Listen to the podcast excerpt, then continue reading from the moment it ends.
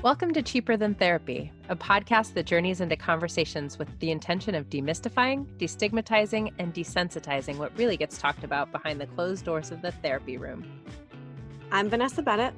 And I'm Danae Selkin. And we're seekers, soul sisters, and holders of sacred space. So join us as we dive into the ways that therapy can be connecting not only to yourself, but also to those around you.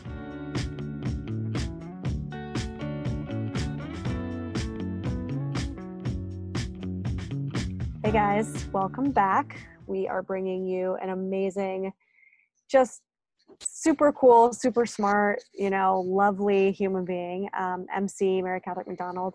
And she is a friend, actually. She's become a friend of mine. Uh, she's also a really good friend of my partner. This is how I met her, John Kim. Um, but she is a trauma guru. That is yeah. like the best way to describe her.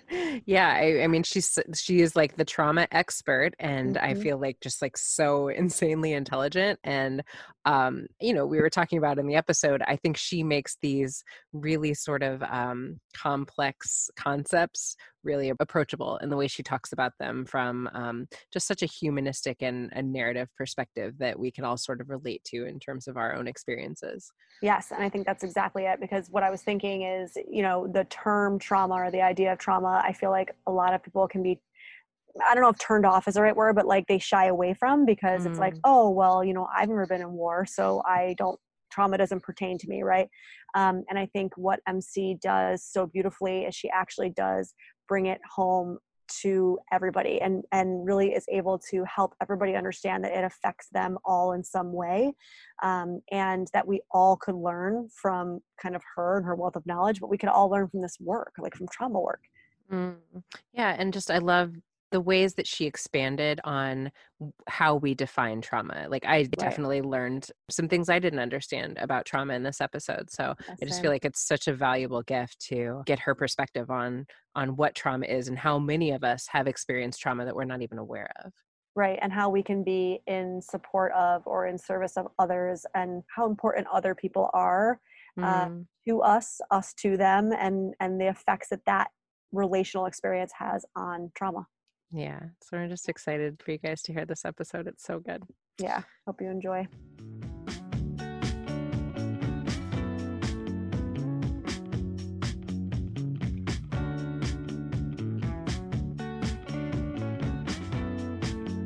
Vanessa and I are so excited about our guest. This is um, a friend of ours and someone that we are so fortunate to get to work with in um, a project that we have called the Angry Therapist Lab, the TAT Lab. We have with us today Mary Catherine McDonald. She, she's a PhD and an expert in all things trauma. Um, and I think, Vanessa, you've known MC a little bit longer than I have. Yeah, so my partner, uh, John, actually, and MC go way, way back. They are like OG friends. Uh, and I actually got to meet MC after pretty much like, I don't know, the first couple years of John and I dating him, talking about how awesome she was. And then magically she appeared in California and I was like, yay, she's made she's made the transition to the West Coast like the rest of us. so I'm happy that she's she's local coast now. I mean, you did just move again further away from us, but at least we're the same coast. yes so glad to have you here. Thank you guys so much. I'm so excited. I, I am fangirling because even though I know you guys personally, I am obsessed with this podcast. I've sent Aww. it to everyone now. Love the mission of it and just demystifying and all the episodes have been amazing. Thank so you. Thank I'm you. super excited. Yeah. Well, we, you know, when we talked about having you on, we one of the things we were talking about is obviously right now. So as we record this, we're still in the midst of COVID, right? Mm-hmm. um, all things COVID. And one of the things that Danae and I are always talking about is like the collective trauma that kind of we're going through as a society right now. Um, obviously, you know, Danae and I are therapists and actively see clients and stuff. And so that comes up a lot. And you are kind of the trauma guru. I mean, so that is where I would love to go. But I guess maybe we can put a kind of pin in that and, and, turn it over to you i guess and really uh, my question for you or our question for you is how did trauma kind of become the flag that you're waving right? Like what was it for you that that got you here? Just give us a little bit of your story. All that, all that jazz. Yeah um so it's actually you know like most good things it was an accident um, I was studying and I was uh, doing my dissertation. I wanted to look at the way that our psychology is structured narratively. Mm. And I was running up against mm. um, mm. arguments about narrative self identity and stuff like that. And so I wanted to use trauma as an example of uh, when your narrative gets shattered. Because mm. I kept coming across these stories, and I had had this experience in my own life of like, your narrative gets shattered sometimes before you know you have a narrative you know? Mm. and then i just fell down this rabbit hole and then i just mm. moved right into it because i started going to conferences to trauma conferences and trying to just figure out okay what is the definition of trauma? What are the basics? And so much of it i found was it's still in flux we're still arguing about mm. which kinds of things count as traumatic events. Who gets to say who's traumatized? The person who experienced it or the person who's you know diagnosing or whatever mm-hmm. um, and so it just opened this whole other realm for me and i kind of ditched that project although i still think about narrative and stuff like all of us all three of us probably do right. um, but it just became this this whole other thing and i started seeing these couple of different ways in which i was like wait we're doing this wrong like mm. we have the wrong conception we have the wrong definition like and we're hurting people. So, mm-hmm. and I sort of dedicated my life to that. So, MC, will you say more for those who don't necessarily know what what you mean when you say the narrative that we hold, and sort of um, what that might mean as we are moving through our lives? Yeah. So, um, you know, I think that we are partially sort of constituted by stories, right? Mm-hmm. Like stories we're telling about ourselves, and the stories that other people tell about us um, if we think mm. about mm. Most of the things we struggle with usually it's that you have this narrative arc that you were drawing and it goes sideways in a way mm. that was unexpected and so then you have to retell the story reframe the story decide what the new meaning is go in a different direction mm. you know whatever so I, i'm sort of and i know you guys know that there's people who argue that this isn't the case for everyone but i i think we're narratively structured like i think our mm. psychology part of what's inherent about being human is is storytelling I love describing it that way because mm. I sort of feel like that is often what causes a lot of us to suffer, right? Like this yeah. is the concept of what I had um, envisioned for my life, what I thought my life would look like, and something sort of either comes along and is a redirect or ruptures that idea of how I've held life up to this point. Yeah. And I sort of really struggle with detaching from the narrative I've held up to this point. Yeah. And so I'm more the narrative that other people have held mm. over me. I think that's right. one too. Oh, absolutely. I mean, just take, you know, so I lost my parents when I was in my 20s, my mid 20s, kind of unexpectedly. And um, you keep so even just in in grieving right like mm. you continue to encounter this still kind of fascinates me so much later like you still encounter ways in which you thought you were writing a story far into the future mm-hmm. right and so when it changes your parents are no longer there you still have that story now you keep encountering the the shifts in narrative if that makes sense mm. you know and i think you know so much to going back to what vanessa just said so much of like family dynamics is about like okay what role did you play in the family system and what's the mm. story around that and being able to sort of grow and differentiate yourself outside of that is such a tricky thing yeah, yeah. and then what happens when the like when you've decided or accepted that your story is changing or has changed and yet the people yeah. around you haven't or won't or refuse right mm-hmm. yeah um, I mean, I think I, am just thinking that because I, I was just with my my sister was just visiting who's only 20, mm-hmm. and so oh. it's fascinating to watch her in that pretty much in that moment in time, right? Which is she's starting to finally realize that it's time for her to write her own story. Yeah. But then to see kind of the pushback that she's getting, I think from you know people who have had an idea. I mean, even myself, you know, you've had an idea of what you want her story to be, and mm-hmm. she's pushing against it and saying like, no, I want it to look like this, and and then dealing with the kind of retaliation for that or the fallout. Yeah, that's yeah. fascinating. Hmm. So, can we back up just a little bit with your story, MC? And just, um, did you sort of always have an interest in sort of this trajectory, or do you feel like um, the event of losing your parents so young really sort of had you shift gears, or what were you interested in in doing when you were younger? So I was working in, um, I was getting a master's degree in psychoanalysis and philosophy, mm. uh, and I was studying mourning, uh, like mourning, like grieving, not mourning, mm-hmm. like the time of day. um, and in the middle of that, my parents died, and I Mm. had I was already studying it, and so I was like, Mm. Wow. oh no, what do I do? And I was sort of paralyzed for I had kind of two years where I, cou- I didn't write a single thing. Everything felt so like there was a humiliation to it, Mm. right? Like I had this arrogance of like, oh, I'm gonna write about grief, this thing I have never experienced, you know. Wow. And then life was like, oh, you want that? Bam. You know, not that I think Mhm. that that's what the universe was doing or anything, but um, it was it was hard to reconcile. And then I just was like, okay, no, like these two pieces of yourself, like this is what feels good to be able to write about this, to be able to think about it intellectually from a safe place while processing the emotional part. Like that's healing, you know Mm. Mm. um so it really it's it really saved me in a way. Um and then so when i went on to start looking at trauma it was it, it felt very natural. But then people started calling me dr sunshine because i'm always like oh and then next i'm going to do war and then next i'm going to do you know?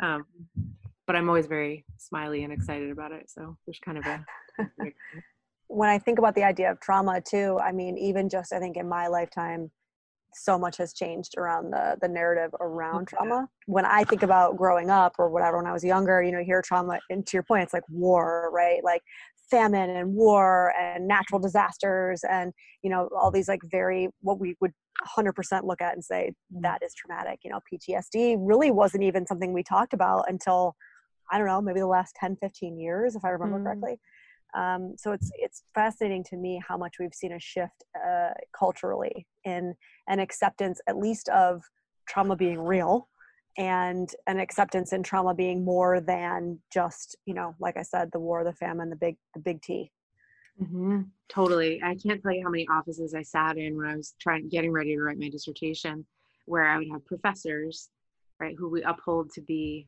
you know, the most together, intelligent, with it people, Mm. and they were like, "Oh, you know, trauma's not really a thing, right? Therapists just plant memories."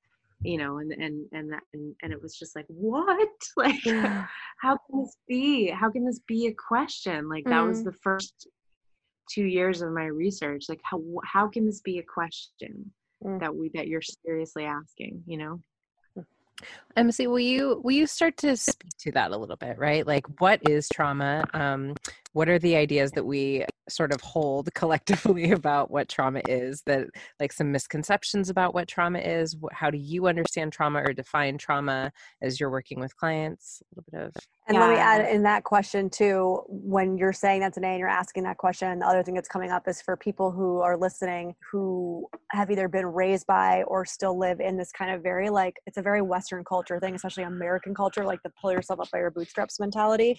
I think answering all of those amazing questions that Danae just asked, um, I'm keeping some of the, those people actually in mind.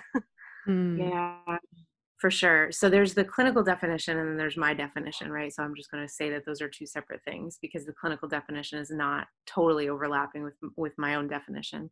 I really love there's a clinician robert stolorow who's in la um, and he he's a philosopher psychologist really deep thinker. And when i saw his definition of trauma i was like that's it. He defines it as emo- uh, unbearable emotional experience that lacks relational home Mm, can So you that have again? Yeah, yeah, unbearable okay. yeah, One more time. unbearable emotional experience that lacks relational home. Hmm. So anytime you have an experience that's sufficiently unbearable that you go reaching, right? So you can't you can't bear it alone, and so you go reaching for somebody else to help you process it and understand it and assign meaning to it and contextualize it and relate, right? Um, and then that relational home isn't there or you can't communicate it in a way that feels like it matches the intensity of the event and so the relation is kind of missed and you're left isolated Mm. with this experience that just remains present right? Time doesn't like close up on it. It just keeps you know it's relentlessly present. Um so that's a lot of words but it's that's i think a simple definition which is just that anything that's sufficiently unbearable so much that you need someone else and then that other isn't there and so you get stuck I feel like that's so powerful because I think of, um, you know, like the healing of trauma always being really a relational experience, but I've never heard someone sort of define trauma in the context of reaching for something relational or some sort of connection to help me process or make sense in this moment of experiencing mm-hmm. the actual trauma. Totally. Because going back to like what we were talking about before about narratives, like if we're structured narratively, then a part of what we're doing psychologically is always telling stories, right? And mm. relating pieces of ourselves whether they're joyful or like humorous or mundane or traumatic to other people and part of who we are and how we you know forge connection is by relating to each other in those you know those like oh me too oh i know that feeling oh yeah i thought i was the only one right those moments mm-hmm. Um, so when you have something that's so shattering and then you don't have that relation it's it kind of it, it shatters your whole recording mechanism you know mm. and would you say that so when you say you don't have that relational experience is it also um, the same as saying that you maybe have, have so much shame around it that you feel like you can't reach out oh, for, for a relational sure. experience yeah because i'm thinking about you know um, i don't know let's say you know i've worked with clients who have come back from war and who have struggled with ptsd yep. and and um, they they don't they're ashamed so they don't want to have the relational experience but the but the yeah. point is is that that relational experience then talk say what you were saying today is actually where the healing is found totally totally and i think like that it's funny because i'm writing about this right now about like what we're doing in american culture kind of that is failing american veterans we did this cross-cultural study mm-hmm. like okay let's look at the wars in iraq and afghanistan why are so many american soldiers coming back with ptsd when you have israelis like our nato ally countries were at the same war, but they didn't, they don't have the same rates of suicide, the same rates of PTSD. And it's not just a diagnosis thing, right? Mm-hmm. Um, and one of the things is that, so you come home and you, you, what you need in terms of relation is something specific and it, that's not culturally available to you. And so you can tell the story, right? It's not that you don't have the narrative all the mm-hmm. time, although there's cases of, tra- of trauma where you don't have access to the narrative, right? But you can tell the story but you the relation is incomplete or it's like insufficient or or the the connection that you try to make is one where you come feeling a little bit of shame and then the other person shames you and then you've got mm. more layers of it you know what i mean mm-hmm. So mc if we stay with sort of the example that vanessa's giving like if you were in the experience of war yeah. and you were going through that experience with someone else and you know the two of you had this shared experience of what we went through together does that mm-hmm. impact the way that you um, experience the trauma? Yes. So the research that that we've i have a, a research partner gary senecal and we've done a couple studies on this and we looked at social support and solidarity mm. and what mm. that looks like both in combat and then coming home and it's complicated right and i'm not saying that as like a, a, you know to dismiss it but if you're in a you know in a company and you're in a particular battle and you and your buddy go through the same thing even though you went through the same experience the same training all that stuff you're going into the situation with the same experience um, and so even though you went through it together there can still be like a relational rift because if you feel trauma from that and the other person who went through it doesn't mm. that can compound your shame mm. So it can be a place of solidarity and camaraderie for sure, but it can also be a place of like really deep um, disconnect, if that makes sense. Mm-hmm. Yeah, and yeah. sort of sorry um, like, um, but yeah but just sort of circling back to what you were saying about like the narratives we've held up to that point i would think that would really impact the way that i might experience this traumatic yeah. event versus the person i'm experiencing it with a hundred percent. Going back to Vanessa's point a little while ago about like so much has changed even in the last like 10 years. I was at conferences where they were arguing that if you had, if you came back from war, so they were trying to understand why is it the case, right? Mm-hmm. That some people come back from from the same battle and some of them have PTSD and some of them don't. And the the the prevailing belief at that time was okay, you must have trauma before. And it's mm-hmm. not that war mm-hmm. is tra- traumatic it's that you had some previous trauma and this got layered on top of it um, and so the belief was kind of that adult trauma was was not possible and that was really recent which is you know a little disheartening mm. In your experience or studies have you seen that does it have anything to do with biology as well like does that play a component I mean, we were getting like too nerdy and deep into it, but that's just a question that I that just came up for me. No, I so love it. So totally. So I have a like I'm gonna have to turn my well, I don't want, I have a chart that that if only our listeners could see a chart. I know, right? Um, but yes, right. So the so they've they most of the study about like biology of trauma comes from um, when you look at early childhood stress, early childhood mm-hmm. environment stuff.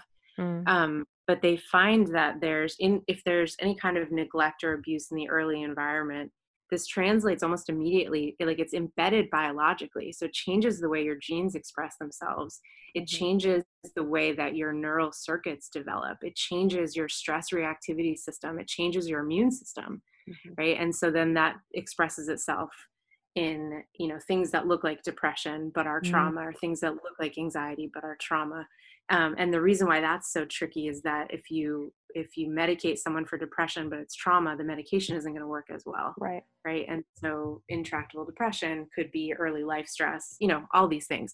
So all that is to say trauma changes your biology and it changes your genes and the way they express themselves. And so it absolutely has a biological component. And they've also found things like you know the research on this is very new but they're like okay so are there receptors in your brain that you might be more sensitive to that might make you more susceptible to developing PTSD in the face of a particular stressful environment? And there's, you know, obviously there's a lot of arguments there on both sides, but it's definitely a factor for sure. So it's like the narratives we come in with, the life mm-hmm. experience we have, the biology we have, whatever else has gone on in our system. And we don't always recognize when we've had stress, right? So right. that it's, it's not like you can kind of give okay here's the timeline of my life and here are all the things that are traumatic and here's how they changed my biology. Maybe we'll get to that point eventually but um it's super complicated. Well and what you just said what that just brought up for me is in therapy a lot we talk about the you know the big t and the little t traumas and i feel like even that's new newer kind of language in the sense of going back to what we were saying before it's not just war that's trauma right? I mean you can have small traumas um, and from my my own readings and research even the small traumas still change your the wiring of your brain and they still have an impact yeah. on you right yeah and and the especially heartbreaking thing there is because this is why we have to be so careful about the way that we categorize and define things mm-hmm. if these things don't count right i'm making scare quotes mm-hmm. if these things don't count as traumatic then you don't get coded as a as someone who's been through trauma and then you know even if you have some kind of inner knowing where you're like ah, that was really upsetting i feel like that really changed course here for me you're not going to get likely you know you're not going to get any clinical validation of that because it's like no here are the things that count as traumatic and here are the things that don't which you know going back to the definition one of the reasons why i like stolorow's definition so much is that it's it's wide enough and it empowers the person who's survived the event to decide right right. this was unbearable for me. It doesn't matter if someone else experienced this as un- unbearable. It was unbearable for me. And that's such a rich beginning point, right? Yes. Like, mm-hmm. yeah. Yeah. I love that. And I love so much of what you're saying. It makes so much sense to me in the context of, um, you know what, what you're saying about anxiety and depression and i think mm-hmm. um, so many of the clients that we sit with um, you know vanessa and i come from a depth psychology background where whatever it is that we are experiencing we sort of meet with curiosity about sort of like you were speaking to mc like the character arc of my life and mm-hmm what has this been about? Like, can I meet this with curiosity? I think so often in our culture, these things like anxiety and depression, we want to just sort of like make it go away without yeah. sort of meeting it with like, what is this about? Right. And mm-hmm. I find so often that when someone comes to see me, with just debilitating anxiety, when we dig a little deeper, there's a very good reason that you're feeling anxious yeah. because you have yeah. some unresolved trauma that we need to look at, right? and i i love the the way you just said that too there's a good reason right like mm. because this is the other thing like the trauma response is born of strength it is not a weakness and it's not a sign of disorder mm-hmm. right yes. it is a it is a strength when your brain and your body and your central nervous system and the whole thing respond to overwhelm and they kick into gear that's because there's a there's an inherent innate desire for vitality to survive when that goes haywire we're so quick to judge it. Mm-hmm. Feeling is okay. It's getting curious, as you just said. Why are you feeling that way? Where is that coming from? Mm-hmm. And can you look at it with curiosity? Because once you do that, you're activating different parts of your brain which counter overwhelm. And mm-hmm. so, even just that act of like having that space where someone can be like, okay, what's that about? Let's not judge it or ask when it's going to be over, which of course is a very natural thing, right? let's just be with it for a second. What does that feel like? What does that look like? Where is it in your body? You know, and it just changes everything. I was just, um, I came from teaching, talking about what Danae was saying that we all work together um, in the project, the, the TAT lab, the TAT lab. And I was just actually teaching on um, defense mechanisms. Oh, yes. I was teaching on it uh, within the context of codependency, um, mm-hmm. but talking about, you know, the whys, the hows, the wheres of what defense mechanisms are and coping mechanisms and, and basically saying just that, right? Like we all have them. They're totally normal. And thank God we do, right? Yeah. because they're there for a reason. I mean, yes. they're there to protect us. And what a magical, amazing thing actually when you, what you just said kind of triggered it for me. It's like when your mind your spirit like when everything aligns to come yeah. together and protect you like that that's unbelievable that's thank god we have that i know i know that brings like tears to my eyes we, mm-hmm. we in, in tat lab last week we were talking about like can you okay if you identify your triggers what if you saw them as superpowers mm-hmm. instead of these things that were ruining your life because right. that's what they are right like and and and if we can get curious about them then we can have a little bit more control over you know where they they sneak out right, right. Um, and kind of rein them in a little bit it is such a beautiful thing like how amazing is it that we're designed that way like mm-hmm. that we you know by chance or by whatever you believe in like we find ourselves in such a state where when we are sufficiently overwhelmed our our i love how you just said that our like our brain and our soul like everything aligns and it's just like nope we're out of here you know right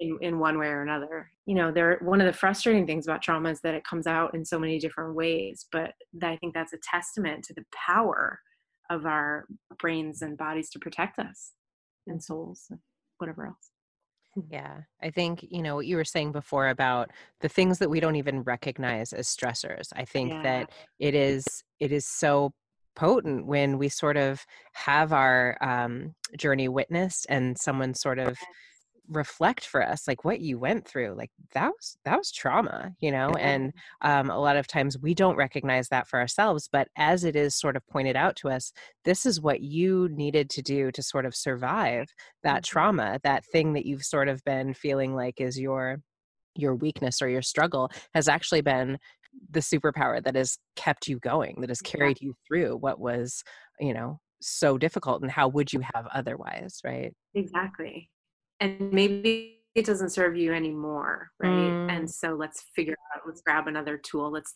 find some more coping mechanisms but first reverence for what it did i love that mm.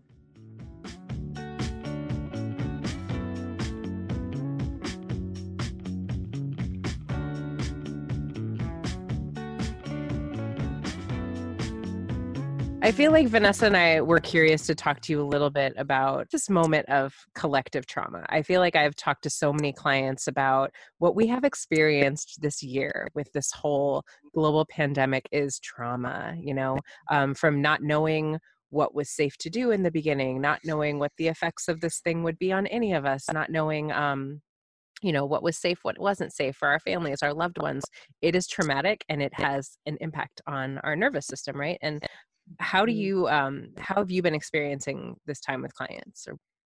So i've always been this like you know underdog sort of geek studying the weird thing that no one was else was studying like i've never been like oh here i have a bunch of useful knowledge. It was always just like here's a rabbit hole i fell down and, and look at this weird stuff i'm doing. But when um the sec i think it was like the second week of quarantine i was like oh no no one has stress coping skills like guys no one has stress coping skills like no mm. and then, then i was like oh i have i have information like i have tr- you know tricks and tips and i can and psychoeducation and things i can tell you about what's happening and why you're having trouble sleeping and why you can't concentrate that can help you normalize and then potentially intervene on those things right um, so there's been like i've felt like a lot of urgency to be like mm. okay how do i get these skills and these tools like out to people because you know i have this little bit of knowledge that might be helpful and it's been shocking to me like i knew that we struggled with stress coping in our culture i did not know the extent. It's shocking like we cannot handle it. Meaning i don't mean that i don't mean that in a judgmental way i just mean like we don't have toolboxes full of things when we're overwhelmed. We just power through. Our culture is a culture of power through. And then mm-hmm. as with any coping skill when you meet the thing you can't power through you're mm. just bereft you know so there's that there's that urgency but then i also want to stress that like i also don't know right like i do have like tools and tips and random facts about the brain and the stress response and stuff but this is unprecedented and that's mm-hmm. important to kind of underline and we've got political unrest we've got public health unrest we've got personal unrest we've got economic unrest all layered on top of each other. And none of it shows any sign of of receding you know? And so well, i think that's it right? It's it's to use the narrative um the, the conversation about the narrative is we we're not on the other side of it yet. So we actually right. like we know that the course of our life has changed. We know that our narrative has been kind of shattered but we don't we don't have the pieces haven't fallen yet. So there's actually no way for us to even start to pick them up yet because we have no idea where and when they're going to fall. Right um, exactly I, I, feel like in in my experience with working with people that's been some of the hardest thing right? Is it's like how do i mm-hmm. deal with the stress and the trauma i'm dealing i'm going through right now when i don't know what a day a week a year is going to look like in any right. capacity? Not that right. any of us really know right? But um but yeah like the pieces just they haven't fallen totally and we we we don't like know ever right it's an illusion but we think we do and that carries a lot of weight mm. robert mm. again talks about um he calls them the absolutisms of everyday life like these mm. things that we just take for granted like mm-hmm. that you will be able to go outside without a mask that you'll be able to go into the grocery store where becoming ill or getting exposed to this thing that might kill you like just these things you take for granted because you have to mm-hmm. right like if we all just sat in the uncertainty all the time as we're forced to do right now it's that's things look pretty bleak you know mm-hmm. mm. yeah I was just talking to a client about how I feel like there is a fair amount of healthy denial that we have to be in constantly yes, exactly. To function, yeah. right? Yeah. That's and the defense mechanism conversation we were having too, right? right? And that's a little bit what has been shattered that any of this is ever in our control, that anything has ever um, got any sort of certainty. Like we are in such deep uncertainty, and that feels intolerable. But is that the truth of what our lives are always, right? for i mean it's for sure right it's like a we're living an existential crisis that mm. we can't turn away from you know this isn't like this is this is the universe peeled back and said like you, you know here here it is. This is the this is what reality can look like. And it's um it's pretty scary. Mm. what do you feel like um or how do you feel like i guess because as a therapist i, I know that this word and this um this drive comes up a lot. The idea of resiliency for you um, you know I, I talk to a lot of people about how how do I describe this? Like, like the sign of, um, you know, mental health is is resiliency, right? Or I'm I'm not mincing my words right now, but I'm curious to know from your perspective where resiliency falls into line when it comes to, you know, experiencing trauma, becoming traumatized, recovering from trauma. Um, am i making sense no absolutely for sure so i think that like i mean it's huge right it is at the center of things and i think if we do this right we can get a lot more resilient um, mm. and i don't mean like if we do this right in in the practical way actually the opposite right like mm. if we if we hit record and we pay attention to how we're feeling and what helps then we will have tools all of us to deal with challenge in the future um, and that's what resiliency is right is this ability to bounce back mm-hmm. because you can't ever know what's going to happen but you can know that you'll be okay no matter what happens mm. um, and i think one of the things i hadn't thought about this until we're just talking about it right now but i think what's behind the stress coping failure in our culture is that we don't trust ourselves Mm. like we don't believe in our we don't have that uh, knowledge or awareness that we are going to be okay no matter what happens because we don't have those resilience tools you know and do you um, think that's because we haven't as a culture really been through anything like this before like because that's one of the things that's come up i think in conversations on my side which has been generationally i mean since what maybe my great grandmother who's passed but you know with the great depression like since her i mean nobody has really ever experienced anything like this. I mean we're talking the pandemic now. I mean obviously when we're talking about the racial unrest like the civil you know civil rights all that's already happened and we're still in it and all those things but i guess just from the pandemic and the economic situation i feel like as a culture we take so much for granted absolutely we haven't built any of these tools because we just kind of la la la never needed to. Yeah and i think we also like going back to the idea of like the, the culture of power through we don't like discomfort and i think other cultures are better at that and so we mm. just we blast right through it and we reach for all these things to numb mm-hmm. and they and again I, that sounds judgmental and i don't mean it that way at all. I fully do that as well right? It's not like i have this figured out. I think it's that that's how our system is built mm-hmm. um, was for comfort. And then all of those comforts got stripped away and it's like whoa wait a mm. second. I don't have anything that i can usually grab that numbs. And so sitting in this feels untenable you know yeah, it's amazing how often uh, in this conversation, MC, as you've been talking about trauma, and even just now as you're talking about numbing, you know, a lot of the work that I do is around addiction. And I'm so struck by how similar the conversations end up being, mm. right? Like oh, about totally. like when yeah. we reach this moment of we are no longer able to distract or not feel the feelings we are in this like breaking point of difficulty but then in that we are sort of aware of what we are capable of because mm-hmm. we have sort of gotten through that right? Like that that resiliency teaches us what we're capable of doing.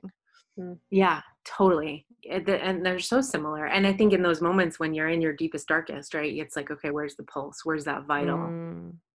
thing that's trying to survive? Let me tune into that. What does that need to get bigger and louder and stronger? Right? Instead of I don't want to feel anything, so I'm going to try to just numb this all out and not feel a pulse at all, you know? I love that. Mm. I love the way you describe that. Yeah. So doing it right, like what do you feel like that looks like in this moment of time? Like what what are we hopefully gonna strengthen, gonna understand through this time, do you think? Yeah so many things right? Again like i don't i don't know. Right? Like, with your crystal ball. Yeah. but what i'm hoping is that like we're because this is a moment of reflection right? Everything is forced slowed down. Right. And a lot of people and you guys have seen this and i've seen this right? And clients are second let me look at my life for what it is and see mm-hmm. you know where i'm going and all that stuff. Um, so this moment of reflection I think can be huge. I think we need to learn to be kinder to ourselves and we need to learn a lot about acceptance, right? This mm. this whole entire thing is like if we could we all just do a crash course, could we all pause and do a crash course in radical acceptance and talk about how like okay, here we are. It's not okay and here mm. we are and neutralize that and accept it and then move from there. Like I think so much of of our skills don't get solidified because we don't stop and like imprint them. And I don't even know really what that means. Like, I don't have other language around that, but what are you doing well? What are you doing that feels good? How are you feeding yourself rather than saying, like, I should be doing X, Y, and Z, and I'm not because I'm stressed out. Right? We're so mean mm-hmm. to ourselves all the time. And if we can say, like, okay, wait a minute, there's a lot going on right now. It is really overwhelming, and I'm still functioning and I still feel connected to other humans and I'm making bread or you know mm-hmm. learning a new hobby or an instrument or a language or like or I couldn't do it and so I let myself breathe and that's what I needed and and taking that moment and imprinting those wins I think is super critical. Mm-hmm because well, then you know you have the resilience you know what right. i mean Sorry. that's exactly what i was going to say i was going to say but the, those imprinting those small wins use your language is actually how we eventually build resiliency. Yep. That's exactly, exactly it. Because mm-hmm. then when you're challenged, you're like, oh, wait, I need that particular tool, right? I right. need the lie on the couch and watch the Gilmore Girls for three days tool, or I need the, you know, make myself busy and learn how to make sourdough bread tool or whatever, you know? Yeah, that's powerful. Yeah, I'm so struck. And like the thought that I'm having is it, it does feel really judgmental, right? But I feel like the life tools that sort of um, you know we all talk about a lot like with like not being in that space of resistance like whatever it is can i just allow for it? Can i allow it to sort of be what it is move through me feel it? I think that i you know i have been struck by either the resiliency of people to sort of like fall into a new normal and sort of like well this is what it is. We're gonna we're gonna do this now. We're not leaving the house without a mask and we're gonna stay six feet away from one another and mm-hmm. we're just not gonna do the things that we all have you know all of our normals for culture and we've sort of you know fallen into that or we're in such deep resistance that it's like people losing their minds yeah. a little bit, right? Like, what is going on? But it feels a little bit like how you do anything is how you do everything. And um, the tools of resist or of non-resistance are just like really um, amplified to me right now. Totally. And I think the other thing that I'm hoping is coming out now, because I'm seeing seeing a lot in healing spaces, um, is can we learn that it's okay for our healing to be interrelational, right? Mm. I'm gonna have a moment. I had a moment the other day when I was in the grocery store and my mask was like too it was hot and my mask was I was having trouble breathing and I was kind of freaking out and there was there had been a long line into the grocery store and I was just, you know, you're you're wanting things to be normal and they weren't and i turned to someone who was in line with me and i was like i hate this. I hate this. Like and he was like yep i do too. It's okay and i was like god thanks man like you know it's okay to reach out to have those mm. moments when you're at your boundary and you're mm-hmm. like ah you know you don't have to have it figured out we need each other that's okay mm. yeah. Mm. sometimes you can't hold that space for yourself where you get curious and it's so so powerful and healing if someone else can do it for you with you I love that. I feel like you've Mm-hmm. taught me such a like like potent lesson about the way that we hold space for one another in in what is hard. You know, I think so much of the time um I've been so struck by yeah, we got to give ourselves some grace right now, but I think Mm-hmm. having other people affirm Yeah. that for you and hold space for that for you just feels different. It just feels um it has a different level of impact, I think. Well, and also I think you reaching out sometimes for people that that feels almost impossible or Mm. so hard. Um, I was thinking of that that quote or that meme that went around a while ago that was like, um, you know, check on your your tough friends, check on your you Mm. know your strong friends. And so for those people who, you know, especially for our listeners, like if you're that person who has a hard time reaching out, um, and then maybe you're the other listener who is the one that does the reaching out like Mm-hmm. understand that by reaching out and actually holding that space like that is powerful because because maybe that person can't reach out Mm. and so Right. maybe you're actually you know if that guy had like using your example mc if that guy in the line had actually looked at you and seen it on your face and seen that you were kind of freaking out and you hadn't had the tools to, to turn to him and say i hate this i hate this but he had maybe just looked at you and said yeah i hate this too Yeah, without you actually saying it first, right? That in itself is powerful too. And I think it can go sure. both ways, if that makes sense.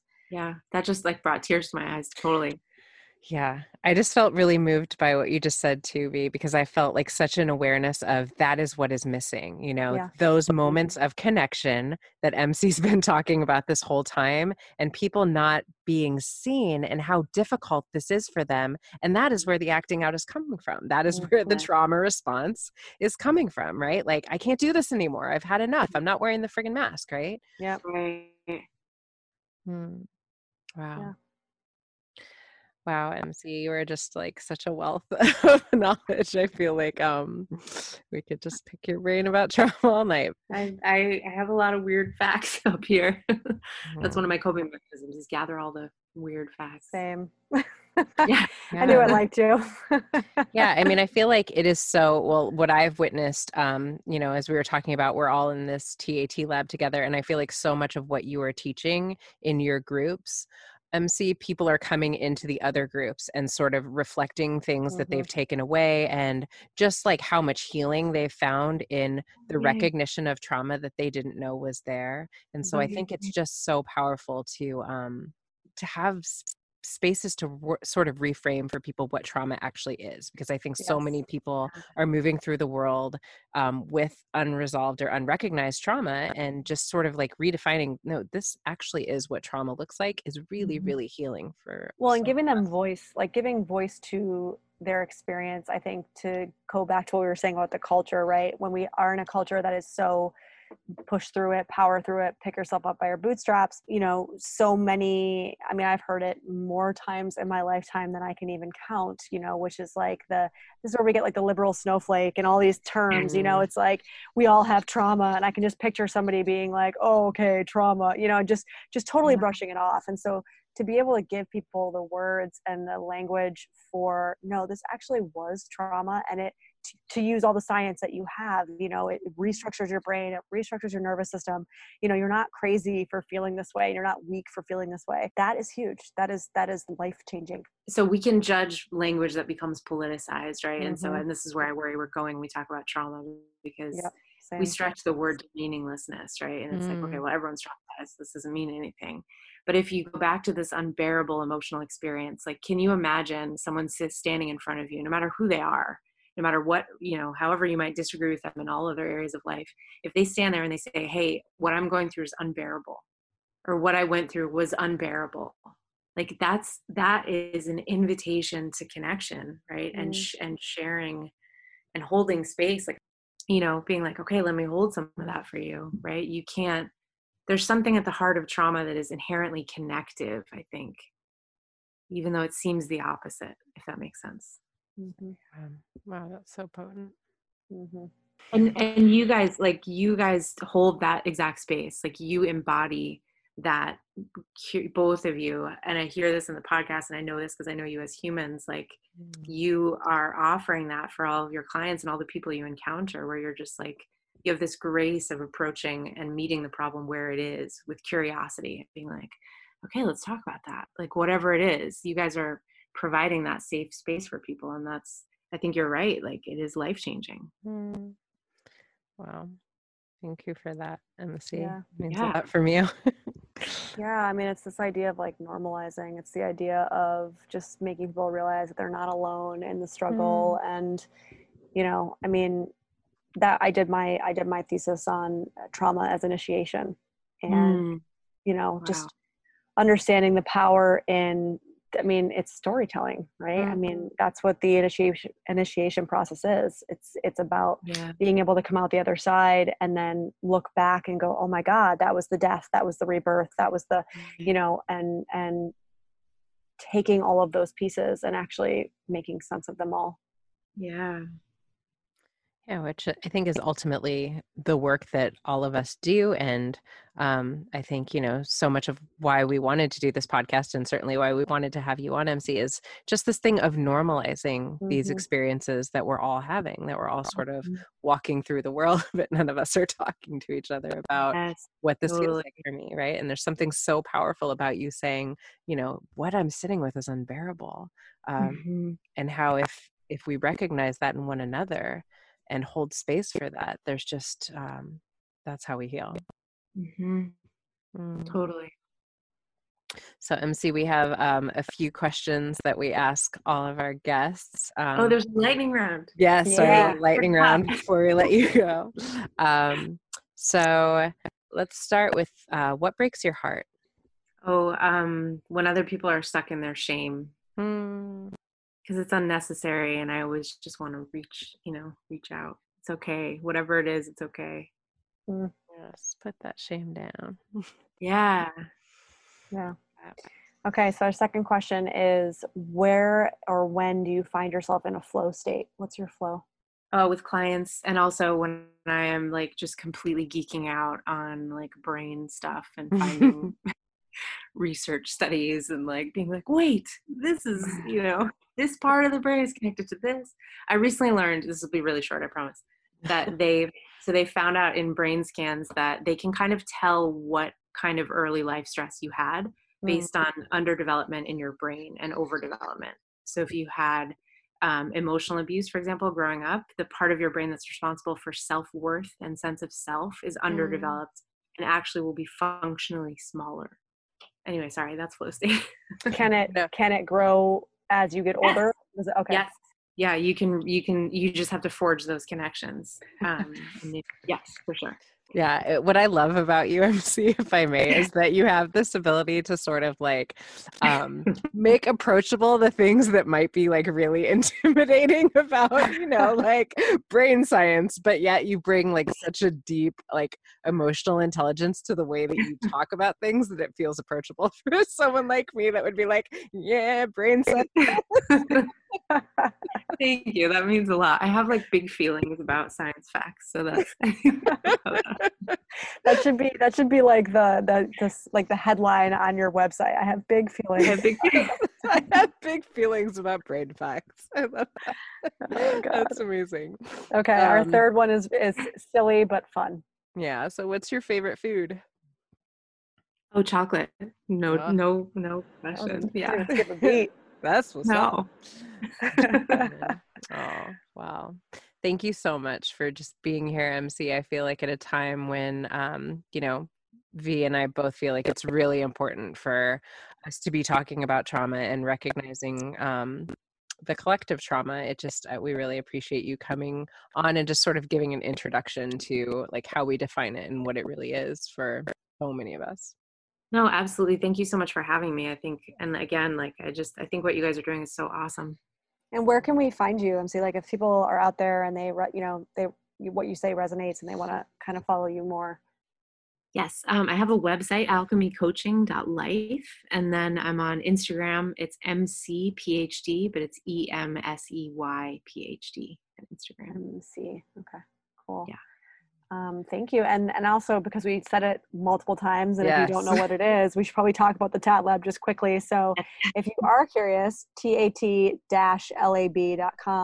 Uh, it's basically like the class pass of mental and emotional wellness. Mm. And so uh, there are a bunch of therapists and coaches that you know every week there's a ton of different classes and groups that are running and essentially you could jump into whatever whenever you want you can um, and they're different topics right so mc does a whole series on trauma i do a whole series on codependency you know danae does relational work she does addiction work um, and it's awesome guys there's like such an amazing I don't know, vibe, collective going. Um, you know, it's such a safe, supportive space. Everyone's in there to do the work. So there's no nose turning you know it's like yeah. we're all in there with our sleeves rolled up mm-hmm. together it's kind of mm-hmm. become like a group of like-minded seekers and mm-hmm. people are finding community and just like holding space for one another's healing it's really just been so beautiful to be a part of yeah yeah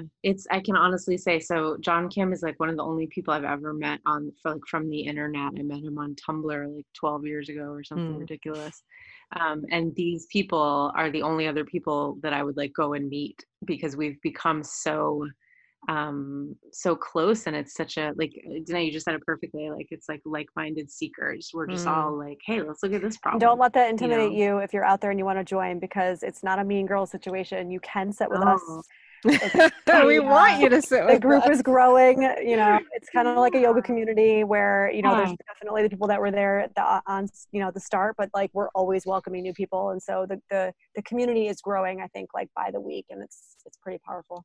Yeah, absolutely. All right, guys. All right. Well, thank you again for being here, MC, and thank uh, you so we'll much. next time. Okay, sounds good. All right. Bye, Bye guys. Thanks for joining us for this episode of Cheaper Than Therapy. If you enjoyed today's episode, be sure to subscribe on Apple Podcasts, Spotify, or wherever you listen to your podcasts. And if you want to connect with us, you can find us on Instagram at Vanessa S. Bennett and at Danae Logan Selkin.